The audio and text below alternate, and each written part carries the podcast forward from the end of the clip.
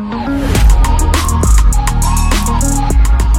going to invite you tonight that you would open your Bible with me to the book of Genesis, chapter 7. Genesis, chapter 7. Today was the first day of school. Can we praise the Lord? The Grizzlies are back. So it was such a joy to see them all walking in, and uh, so much uh, just joy in the hallways and the classrooms. Of the students are back in school today. Well, we're going through Genesis, and we've started this book a few months ago, but today we pick up there in chapter 7 as we're taking our time there through studies in the life of Noah and also the events that took place of the flood. And one of the things that we see here that it reminds us of that judgment is coming. Judgment is coming, but in Christ we have salvation. In Christ, He has made provision. In Christ, we have protection from the judgment of our sin. And we ended last week speaking of how the ark is a picture of that salvation. And it's a picture of that salvation that we have in Christ Jesus because that salvation was given to them, designed by God. It was provided by God. And the only way to be saved from that judgment was to get on the ark. So today we put our faith in Christ Jesus as the ark only had one door. And Jesus, what did he say? I am the what? I'm the door. He said, I'm the way, the truth, and the life. We have to place our trust in Jesus, just like Noah had to place his trust in the Lord, trust him and obey in order to get in the ark and experience the salvation from the Lord. Now, as we look at the life of Noah, we've noticed that he didn't shrink back from doing everything that God wanted him to do. What was he doing? He was trusting and he was obeying. And today, even in the day that we live in today, right now, we have to really receive these, these warnings. Because from chapter 6 through 9 in the book of Genesis, we have many warnings as to how we are to respond. Many now encouragements as to how we are to now take God's instructions and live them out. And here, Noah, what he was doing is that he was a man that was a balanced believer. What does it mean to be a balanced believer? He trusted and obeyed God, but most importantly, he walked with the Lord. We learned that from Noah. If you like taking notes, write that down. Noah walked with the Lord in loving communion in his presence. But Noah also worked for the Lord. How did he work for the Lord? He was building the ark. And then Noah also then witnessed for the Lord. It said that he was a preacher of righteousness. And at this time, men had turned their back on the Lord. They had corrupted themselves. And notice what happens here. As we see here, he's preaching in a very dark time. But today we see two major things in chapter 7 and 8 of the book of Genesis that he was waiting on the Lord for instructions.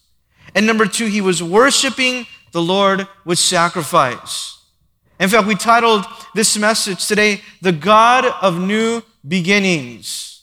How many of us are grateful tonight that God is the God of new beginnings? Amen. He is a God of new beginnings. And He's learning here to be patient and to wait on the Lord. I think a lot of us today need to learn to be wait, patient and to wait on the Lord. To be patient, not to be impulsive. Not, not to fall under the temptation of wanting things instantly or wanting things now, but obeying God's counsel. Today we live in a time where everything is given to us very instantly. We want coffee, we have it instantly. We, we go through a drive through and we get an order of our food. And if it doesn't, it's not given to us fast enough, then we complain.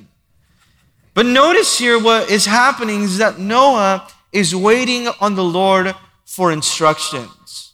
I want to ask you tonight are you willing to wait on the Lord? Are you willing to wait on the Lord to give you instructions for what is next?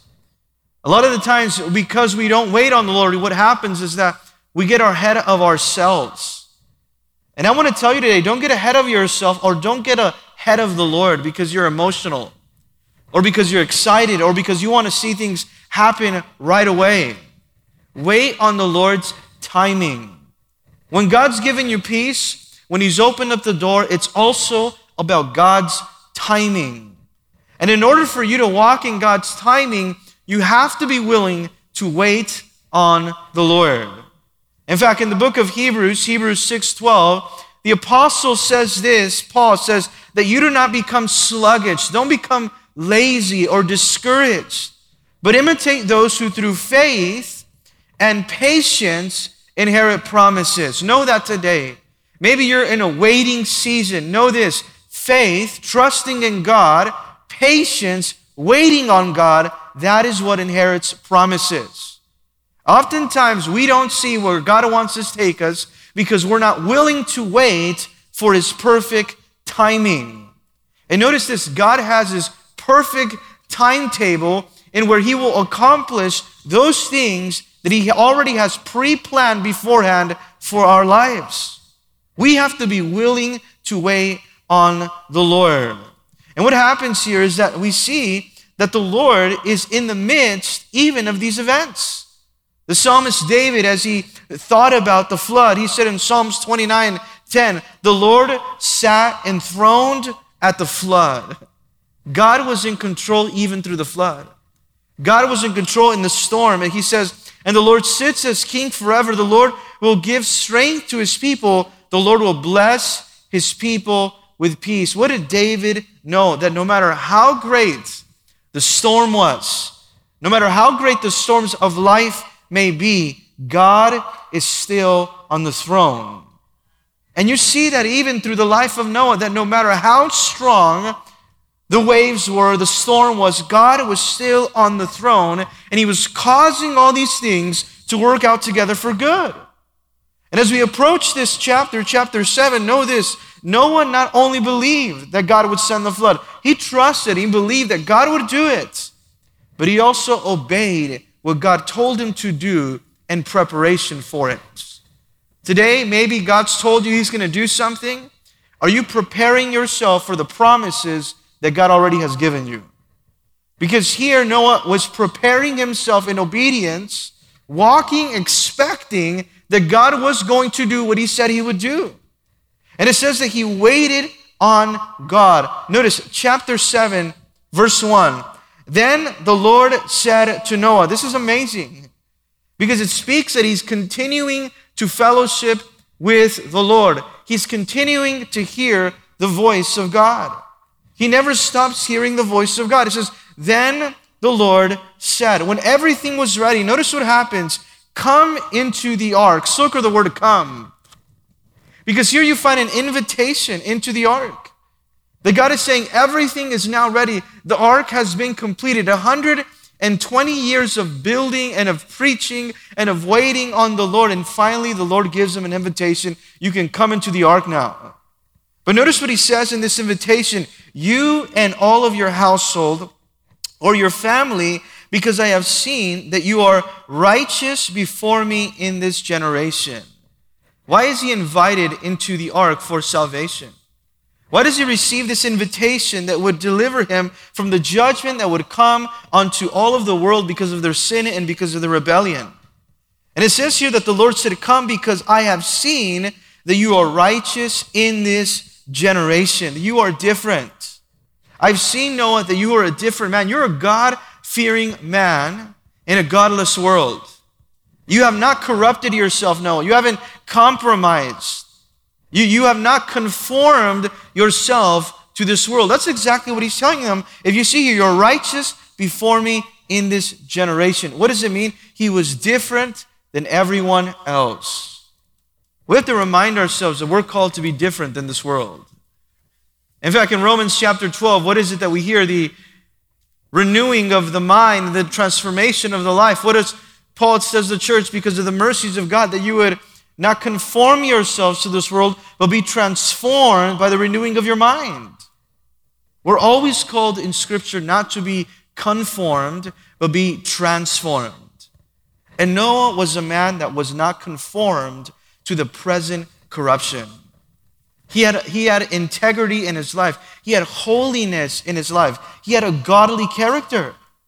He wasn't influenced by what everyone was doing or by the agenda of the world at that time. And notice as he gives them these scriptures now and these instructions now in the next few verses. Because it tells us here in verse 2 you shall take with you seven of each clean animal. And he says here, male and female, two of each animals that are unclean, a male and a female. Now, why does he have to take seven pairs of clean animals and two of the rest? Because here he's going to take enough animals to sacrifice to the Lord. And then in verse 3, it continues also seven of each birds of the air, male and female, to keep the species alive or to preserve the animals alive on the face of all of the earth. He's giving them instructions. This is what I want you to do, Noah. I've seen that you're a godly man. I see you're a man that not only will listen to instructions, but also will obey. You see, that's the difference there. There's so many people that listen to what God has to say, but they're not willing to do it. and if you want to be used by God, if you want to be a, a man and woman of the Lord that is different in your generation, it's not simply about hearing the voice of God, but it's also about obeying the voice of God. That after He's spoken to you, you're willing to do what He said to do. It's about what God says, not about what people say, not about what you want. And notice as he continues, he says, But after seven more days, I want you to go in the ark. And after, circle the word after. Because he was going to go in the ark, and it says, And after seven more days, I will cause it to rain on the earth 40 days and 40 nights, and I will destroy from the face of the earth all living things that I have made. I want you to go in the ark, and it's going to happen after seven days. Go in with the animals, go in with your family, and after seven days, then it will start to rain. What does that mean? That for seven days, Noah was in the ark with the animals and it did not rain. Now, what do you think he thought? He was here, he was finally in this massive water vessel, and people were probably passing by mocking him for seven days. Noah, where's the rain? Where's everything you talked about that was going to happen? You preacher of righteousness, right? You're now preaching judgment and repentance upon the whole world, but nothing has happened. And he was there. Do you think he began to doubt? Oftentimes, when God says, I want you to do that very next thing, and we do it and we're waiting, and God has us on a waiting season for seven days, what do we do? We begin to doubt. but notice what he did. He stayed waiting on the Lord. And notice what happens here in verse 4 because it tells us, After seven more days, I will cause it to rain 40 days and 40 nights, and I will destroy from the face of the earth all living things that I have made. What is he going to do, the Lord? 40 days, 40 nights, it's going to rain, and then I will destroy all the earth. That number 40 here, as we study the Bible, we know that it comes up as a sign of judgment 40, a sign of, of testing, a sign of preparation, the number 40. And this is what the Lord was telling Noah I want you to know that you will have to wait but I'm going to be with you in the process of every step that I give you. But I want you to wait till I give you the next instructions.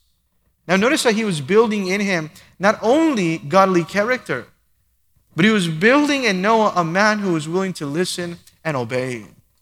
And it says in verse 5 And Noah did, here it is, his faith in action. Noah did according to all that the Lord had commanded him. What did he do? According to all that the Lord had commanded him. He didn't do some things that God had said and, and neglect the other things, or he, was, he wasn't careless about some of the instructions that God gave him. In fact, it said that he continued to obey and he did everything as the Lord commanded. How many times has the Lord given us instructions and we say, Lord, we thank you for those instructions, but we're going to change them a little bit so they fit our plans or they fit our timing. He didn't try to change the plans, he didn't do his own plans. He trusted and obeyed God's timing. He says, Lord, as you want it, that's the way I want to give it to you. I don't want to add to it. I don't want to take away from it. I don't want to make it my plan. Lord, it's your plan, and I'm going to obey that plan. There are times that God shows us what his plan is, but oftentimes we resist it, we fight against it. We say, Lord, we don't want that plan. That doesn't fit our schedule, or that doesn't fit our timetable. Lord, we want our timing. But notice what Noah did. He was a man that obeyed God, he was a God fearing man. He did everything according to what God had said. And I want to tell you something. If you don't obey and you don't honor God's plan, He will still honor His plan with you or without you. Because He is God and He's over all things. But He's looking for us to yield and to surrender to His plan so that we can be a part of it and that He can use us. That we wouldn't resist His plan, that we don't resist His timing, that we would be like Noah, that we do everything according to His plans. It's not our plans, it's His plans. And then in verse 6, notice what's happened. And Noah was 600 years old when the flood waters uh, were on the earth. Don't ever think you're too old that God won't use you. 600 years old. And the flood waters come on the earth, so Noah with his sons, his wife, and his sons' wives went into the ark because the waters of the flood. Verse 7 it speaks that they come into the ark to escape the judgment of God upon the earth. And we see here in verse 8 of the clean animals, of the animals that are unclean, of the birds, of everything that creeps on the earth, two by two they went into the ark to Noah, male and female, as God had commanded Noah here. Now, isn't this amazing here? That everything that God said, it was taking place the way God commanded it. We mentioned last week how is it that all these animals came to Noah? he didn't have to go and look for them and, and hunt them down and, and bring them to the ark. What happened here? We see that God orchestrated this. God provided these animals. Just think about it. Noah starts to get into the ark with his family, and all of a sudden the world starts to see that animals are flocking towards the ark. You would think that by that moment someone would have said, I think it's going to start to rain. But the hearts of men were filled with one thing. You know what it was? Unbelief. Unbelief. And you know what unbelief always demonstrates itself? As a, the hardness of hearts. The hardness of heart. That you're unwilling to believe. Unwilling. The people were unwilling to believe. Why? Because they prefer themselves over God's plan. Be very careful when you're in a place in your life where your heart has become so hard that it's filled with unbelief. So it says here in verse 9 that the animals are coming. And in verse 10, and it came to pass that after seven days, notice, that the waters of the flood were on the earth. Now, this is amazing that God still gave the people, after 120 years of a grace period, God still says, He is still merciful. He's still filled with grace. What does He do? I'm going to give you one extra week. After the animals come into the ark, after Noah and his family comes into the ark, for seven days, they still had an opportunity to repent. Why? Because God is long suffering. And God is not willing that any should perish. And maybe right now you're struggling with, with surrendering to the Lord, to really yielding to what God's plan is. Notice, He's being patient with you. But there's going to be a coming time point in our lives where his patience is going to run out and then there's going to be judgment. And notice what happens here. Because God's grace, God's kindness for seven days is extended. But in verse 11, notice what happens here. In the 600th year of Noah's life, in the second month, the 17th day of the month of the day, that all the fountains of the great deep were broken up and the windows of heaven were opened from the water from beneath the oceans and also from the skies, the windows of heaven were open, and the flood covered the earth. And we see this is happening from beneath and from above. This water starts to take place for 40 days. Verse 12. And the rain was on the earth 40 days and 40 nights. And on the very day, that same day, Noah and his sons, Shem, Ham, Japheth, Noah's wife, and the three wives of his son with them entered the ark. This is amazing here. What happens? Noah is hearing from the Lord. And as Noah is hearing from the Lord, what does he do? He gets on the ark. And what does his family do? His family follows him. you want to be a strong leader? Then get on the ark. And know what's happened? Your family's going to follow you there. Your family's going to follow you on the ark. You want salvation for your family? Then get on the ark. Get on the ark. Put your faith and trust in Christ Jesus. And notice what takes place. They and every beast of its kind, the cattle after its kind, every creeping thing that creeps on the earth after its kind, every bird after its kind, every bird of every sort. Verse 15 And they went into the ark to Noah two by two of all flesh, in which it is the breath of life. Now, notice how amazing this is because everything that God does, as you look at it two by two, of every sort, of every kind, what does it remind us? That everything that God does, He does decently and He does it in order. and God is orchestrating all these things. And it says, So those that entered, male and female of the flesh, verse 16, went in as God had commanded him, and the Lord shut him in. Who shut the door of that ark? It wasn't Noah. It wasn't man that shuts the door to our salvation. Who was it? It was the Lord. It was the Lord the one that closed the door. It wasn't Noah. And notice what happens because God gave them time to repent. But that time was up. And God closed that door, that opportunity for salvation, for deliverance from the judgment to come. So in verse 17 to 24, you see that the flood waters grew deeper. And let's look at verse 17. It says, Now the flood was on the earth for 40 days, and the waters increased and lifted up the ark, and it rose high above the earth. The waters prevailed and greatly increased on the earth, and the ark was moved about on the surface of the waters. The waters started to grow, that it moved and now the ark, and it lifted it above the surface of the earth. And the waters prevailed exceedingly, verse 19, on the earth, and all the high hills under the whole heaven were covered. Even the highest mountains were covered. Think about how much water it took for 40 days of a mass global flood to cover the entire earth. Now, a lot of people believe, well, this wasn't a global flood, this was a local flood. But no, look what it says there in verse 19. Understand how it speaks. Under the whole heaven were covered. This wasn't just a flood uh, in, in, a location or in a, a region or area. This was a global flood that took place, and the waters prevailed 15 cubits upward, and the mountains were covered. Verse 20, what does it say? 22 feet above the highest peak of the mountains were covered with water.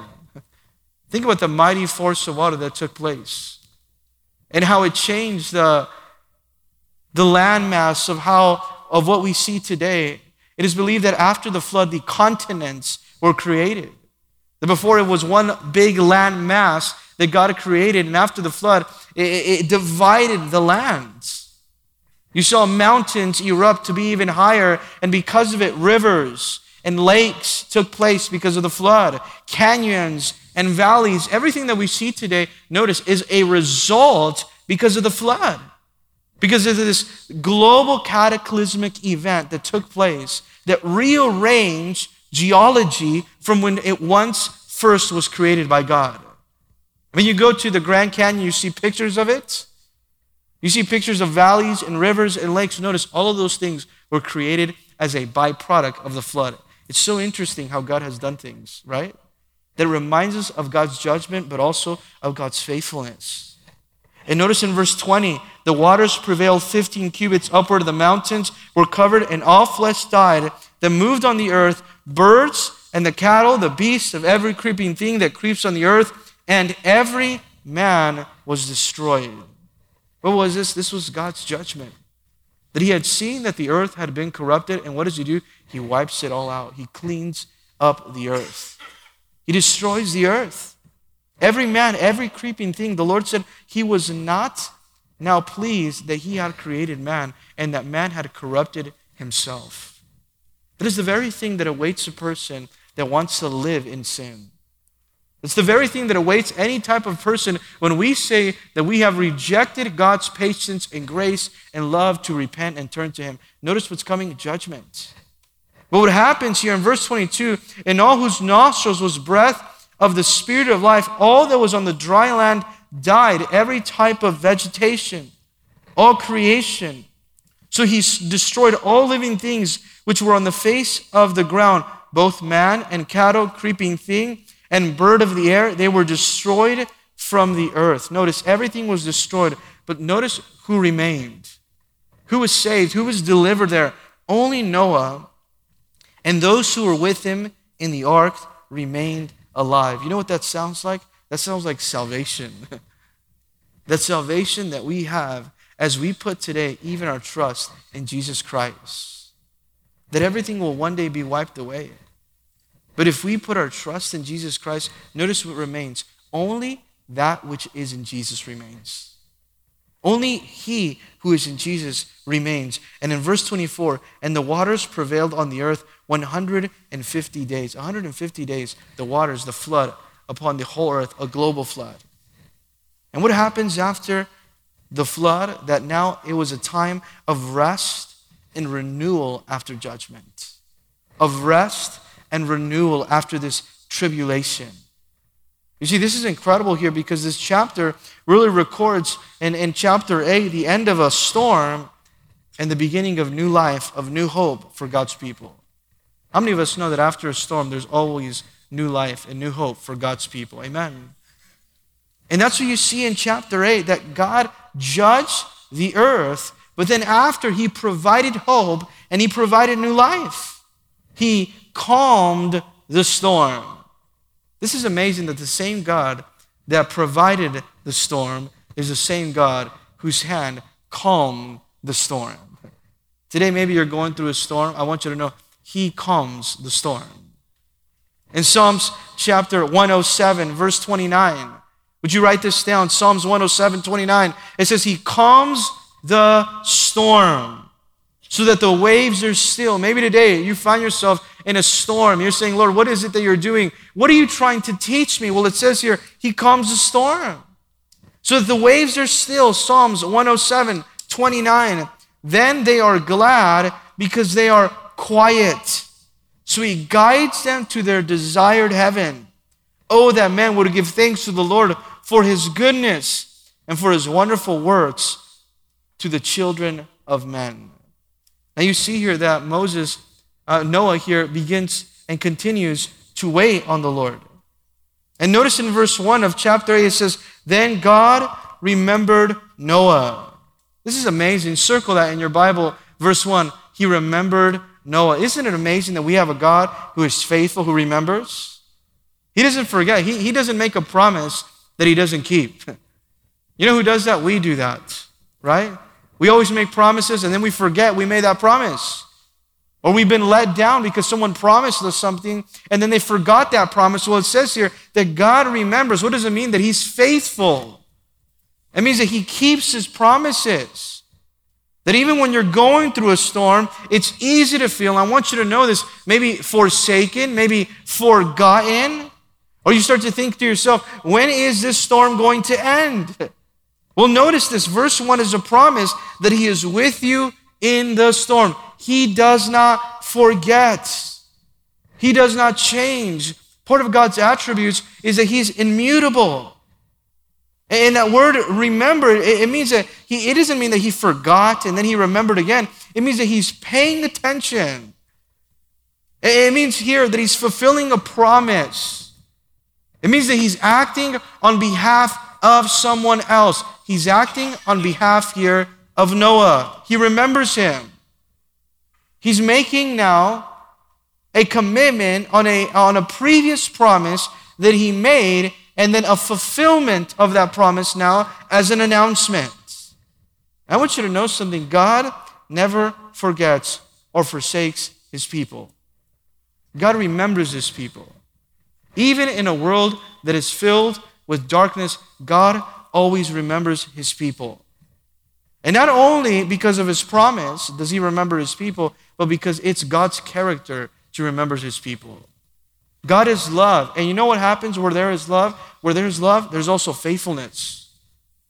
And we can depend on God no matter what circumstances we're in, no matter how we feel, we can depend on God that God remembers. You may find yourself right now feeling alone, forsaken, that when is this going to finally end? I want you to know God remembers. And every promise that He gave you, notice He's going to fulfill. Why is it that when we step out in faith, God gives us promises? We looked at that last week. When God asks you to step out in faith, He gives you a promise so that you have peace and you have confidence in His plan. And here God remembers the plan. God confirms it. God's about to fulfill it. It is a part of God's character. In Genesis 19, verse 9, note this it says, God remembered Abraham. In Genesis 30, verse 22, then God remembered Rachel. It wasn't too late. And he opened up her womb. In Psalms 9, verse 12, he does not forget the cry of the afflicted. Isn't that amazing? He doesn't forget. He always remembers that God has a heart for his people. In Psalms 136, verse 23, it says this He remembered us in our lowly state, for his mercy endures forever. You may find yourself in a time where you say, I don't know if I'm ever going to be where I think I will be. God remembers, He knows where you are at right now. And He has a perfect timeline for your life. Hebrews chapter 13, verse 5. What is the promise of God given to us as His people? He says, I will never leave you and I will never forsake you. God remembers tonight. Maybe you need to hear that. God remembers. He knows He's faithful. He remembered Noah, but notice what also He remembered every living thing all the animals that were with Him in the ark. God, God remembered all of the creatures that He had brought into the ark. And what happens? That not only God remembered, but notice God made a wind to pass over the earth and the waters subsided. This is incredible because at this time, what does God do? He makes a wind to pass over the earth and the waters, and the waters start to decrease. You see, God is giving Noah every instruction of what he wants him to do next. There are times in our life that we want the Lord to tell us what the end looks like. And he says, I'm not going to let you know what three steps ahead looks like. I just want you to do the next thing. And when you find yourself in a place, in a storm, in a place where you're waiting, notice what are you to do? And you say, I don't know what to do next. Just do the next thing that he's told you to do. Do the next thing that's right before you. Because God is providing and he's making a way. Your responsibility is to obey. God is the one that's going to provide. Do you see God providing here protection? All Noah had to do was obey, and then God provided a way. He made a wind pass over the waters, and the waters started to subside. And notice how it happened here, because in verse 2 it says, The fountains of the deep, number one, the windows of heaven were stopped, number two, and the rain from the heavens were restrained, number three. From three places, water was taking place. And the waters receded continually from the earth. At the end of the 150 days, the waters decrease. Now, that word where it says that God made a wind pass over the earth and the waters decrease, you know what that word wind here means? It's the same word that we use from pneuma or rima, which means spirit. A wind means a spirit. And the spirit passed over the waters. Now, the Bible gives illustration. This is a beautiful picture that we have here. The Bible gives illustration that water is a symbol of the Word. That we would be washed by the water of the Word, right? It was the Spirit of God, as the Spirit of God works over the Word of God. Notice what happens. We're able to see the world a lot clearer. Do you see how you need both the Spirit and the Word working together? the Spirit and the Word working together that makes us look at the world much clearer according to God's plan. And what happens here in verse 4? Notice, then the ark rested in the seventh month of the 17th day of the month on the mountains of Ararat, modern day Turkey. There's so many people that believe that maybe they have found the ark there. Archaeologists. But notice what it takes place here in that month. It said that it rested. Circle that word rest.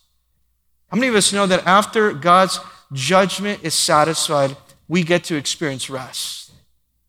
In fact, after God's judgment was satisfied on the cross in the New Testament through Calvary in Jesus Christ, because of his finished work and him paying the price for our judgment, notice what we experience now in Christ rest. And here we see that they experienced this rest and the waters decrease. Now, notice verse 5 and the waters decreased continually until the 10th month. He was still on the ark after it stopped raining. He had to wait now for the waters to decrease. It didn't. He, it wasn't that the rain stopped and Noah said, "All right, let's get out of this ark now with these animals." or I'm tired of being with this these eight people in this ark for 150 days. It hasn't stopped. Notice what happens after it stopped raining. He still had to stay on the ark. There are so many times that we think, well, we should have been there already. Well, no, God has a plan for you to wait. and you know why God has a plan for you to wait? Because He's teaching you in the process.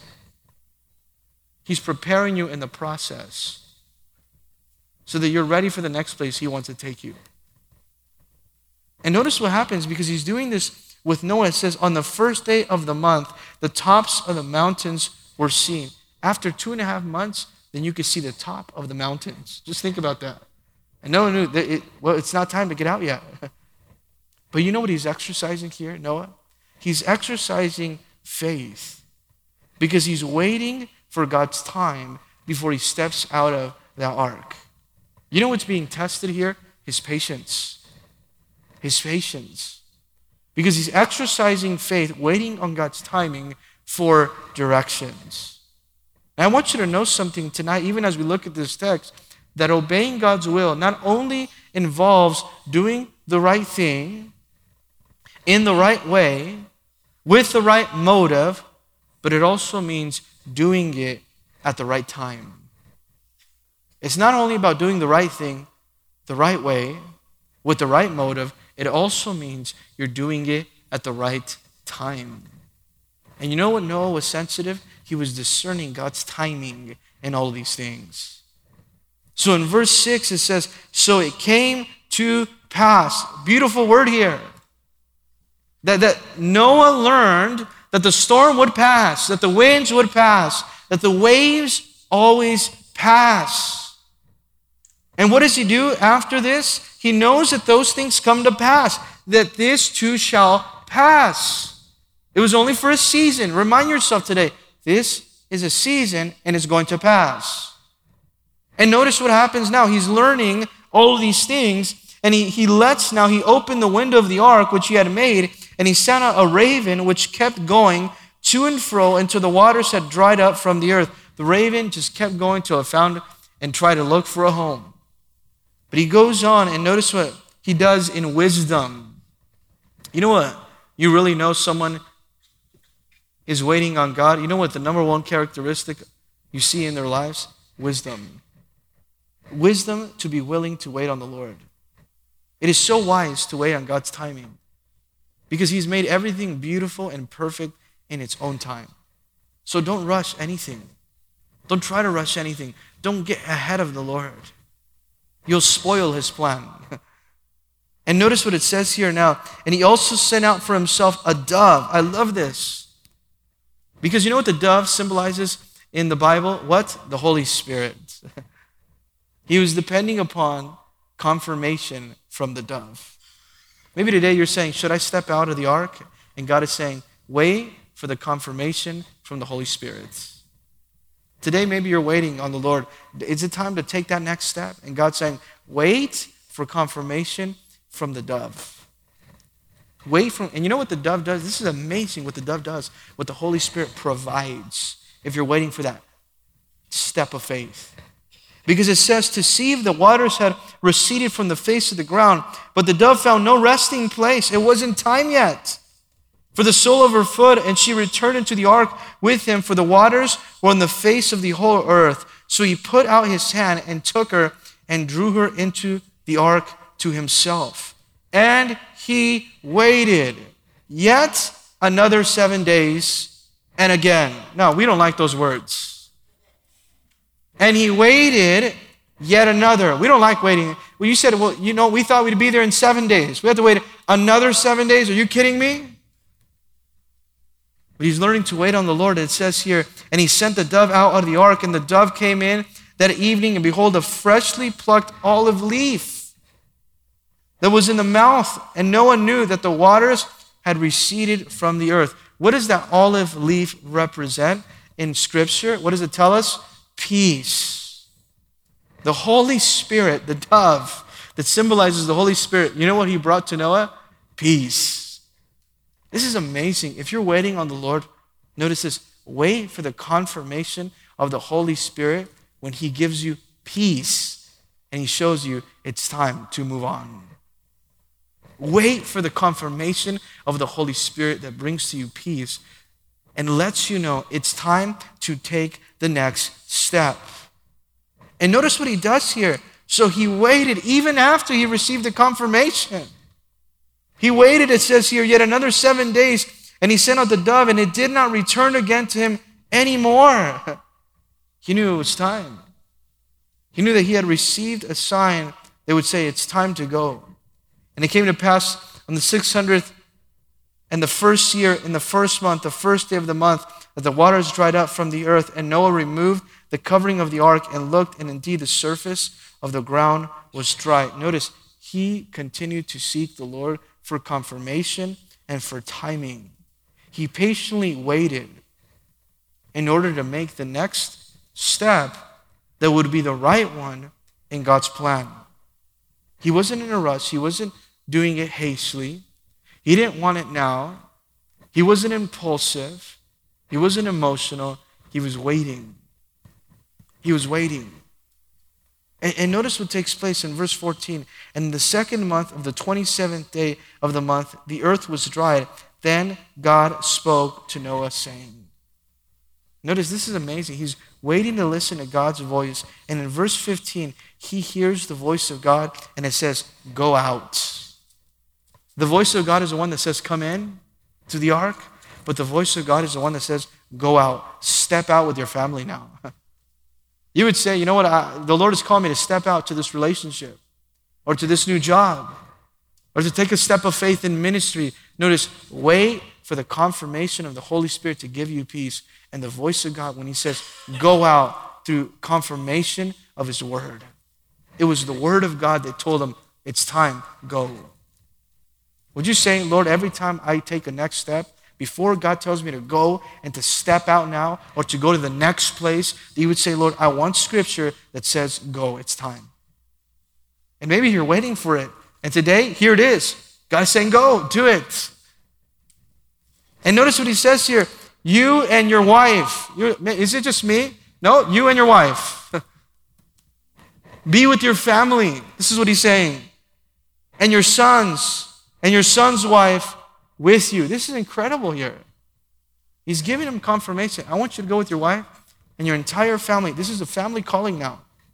And he says, and bring out with you every living thing of the flesh that is with you birds, cattle, every creeping thing that creeps on the earth, so that they may abound on the earth and be there fruitful and multiply on the earth. Notice he gives them specific instructions. He gives them that command again of procreation to be fruitful and what else? To multiply. Verse 18 So Noah went out. Notice, and his sons and his wife and his sons and his wife with him. This is faith that works. So Noah went out. The Lord said, Go out. And you know in verse 18 what happened? Faith that works. Faith without works, James says, what is it? It's dead. You can say, I trust God, but it doesn't truly show until you're willing to step out, until you're willing to obey what He said to do. And he, His faith is working, His faith is in action. Every animal, verse 19, every creeping thing, every bird, and whatever so, whatsoever creeps on the earth according to their families went out of the ark. Everyone went out. And then God reaffirms the natural order here because it says that Noah built an altar to the Lord and took every clean animal and of every clean bird and offered burnt offerings on the altar. What does he do? The first thing he does, he remembers God. God remembered Noah, and at the end of chapter 8, what does it say? That Noah remembered God. What does he do? He goes and he builds an altar and he starts to sacrifice to the Lord. Notice he enjoyed God's presence and God speaking to him and waiting on God's timing. That when he left, you know what he did? The first thing he did, he went straight to the altar. and he sacrificed at the altar there. This was his first act of leaving now the ark. You know what it was? Worship and thanksgiving to the Lord, sacrifice. And what does he offer? Out of the clean animals. And this was a costly sacrifice because he only had seven. so what does he do? He goes to the altar and he makes a sacrifice that is costly as worship to him. You know what happens at the altar when we go to the Lord in worship and we go to the Lord in sacrifice at the altar? You know what happens? Our lives are altered, our lives are changed. Your life has not been changed probably because you haven't been at the altar. You know what happens at the altar? We, we, at the altar, we come and we present our bodies as a living sacrifice. And we say, Lord, here we are, because this burnt sacrifice, it was a sacrifice of consecration, of separation. And this is what it tells us here. Notice verse 21 and the Lord smelled a soothing aroma. Notice what he presented. He smelled it, it was something that was pleasing to God.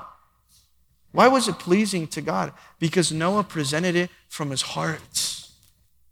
Think about how many times we go to the altar and the things that we put on the altar, God's not pleased with. You know how sometimes God's not pleased with it? Because we're doing it with an ulterior motive. Because we're serving the Lord, always expecting to receive something in return. When was the last time what you offered to God was in worship, was in sacrifice? Because if it didn't cost you anything, know this, you can't call it a sacrifice. And here we see here that the Lord smelled it and it was something that was pleasing because it came from the heart of Noah and he was now satisfied and pleased with this devotion.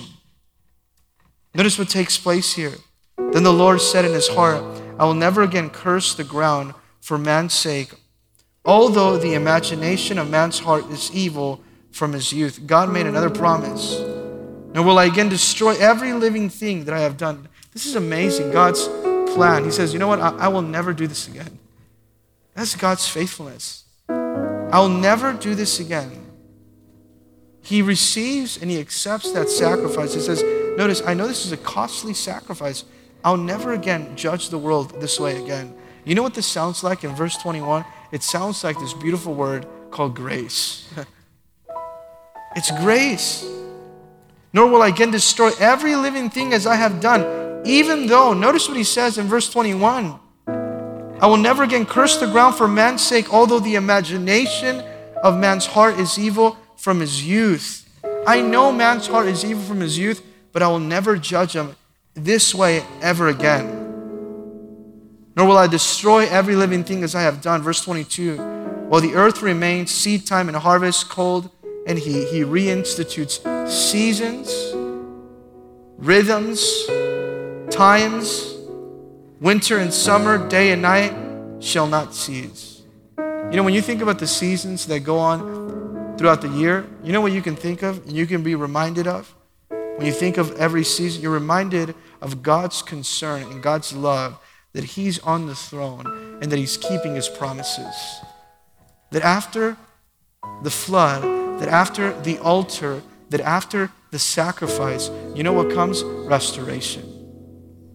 But He doesn't restore. Notice, He doesn't restore until we first have gone to the altar. Some of us want restoration, but before restoration happens, you know what has to happen? That we go to the altar. And we say, Lord, I want you to do that work in me today. Lord, thank you so much for your grace. Thank you so much for your mercy. Thank you because you keep your promises. What does Solomon say in 1 Kings chapter 8? He said, Blessed be the Lord who has given rest to his people, Israel, according to all that he has promised. He gave rest according to everything that he said. He's doing it. There has not failed one word of his good promise, which he promised through his servant Moses. How many of us can praise God today that not one word of what he has says fails?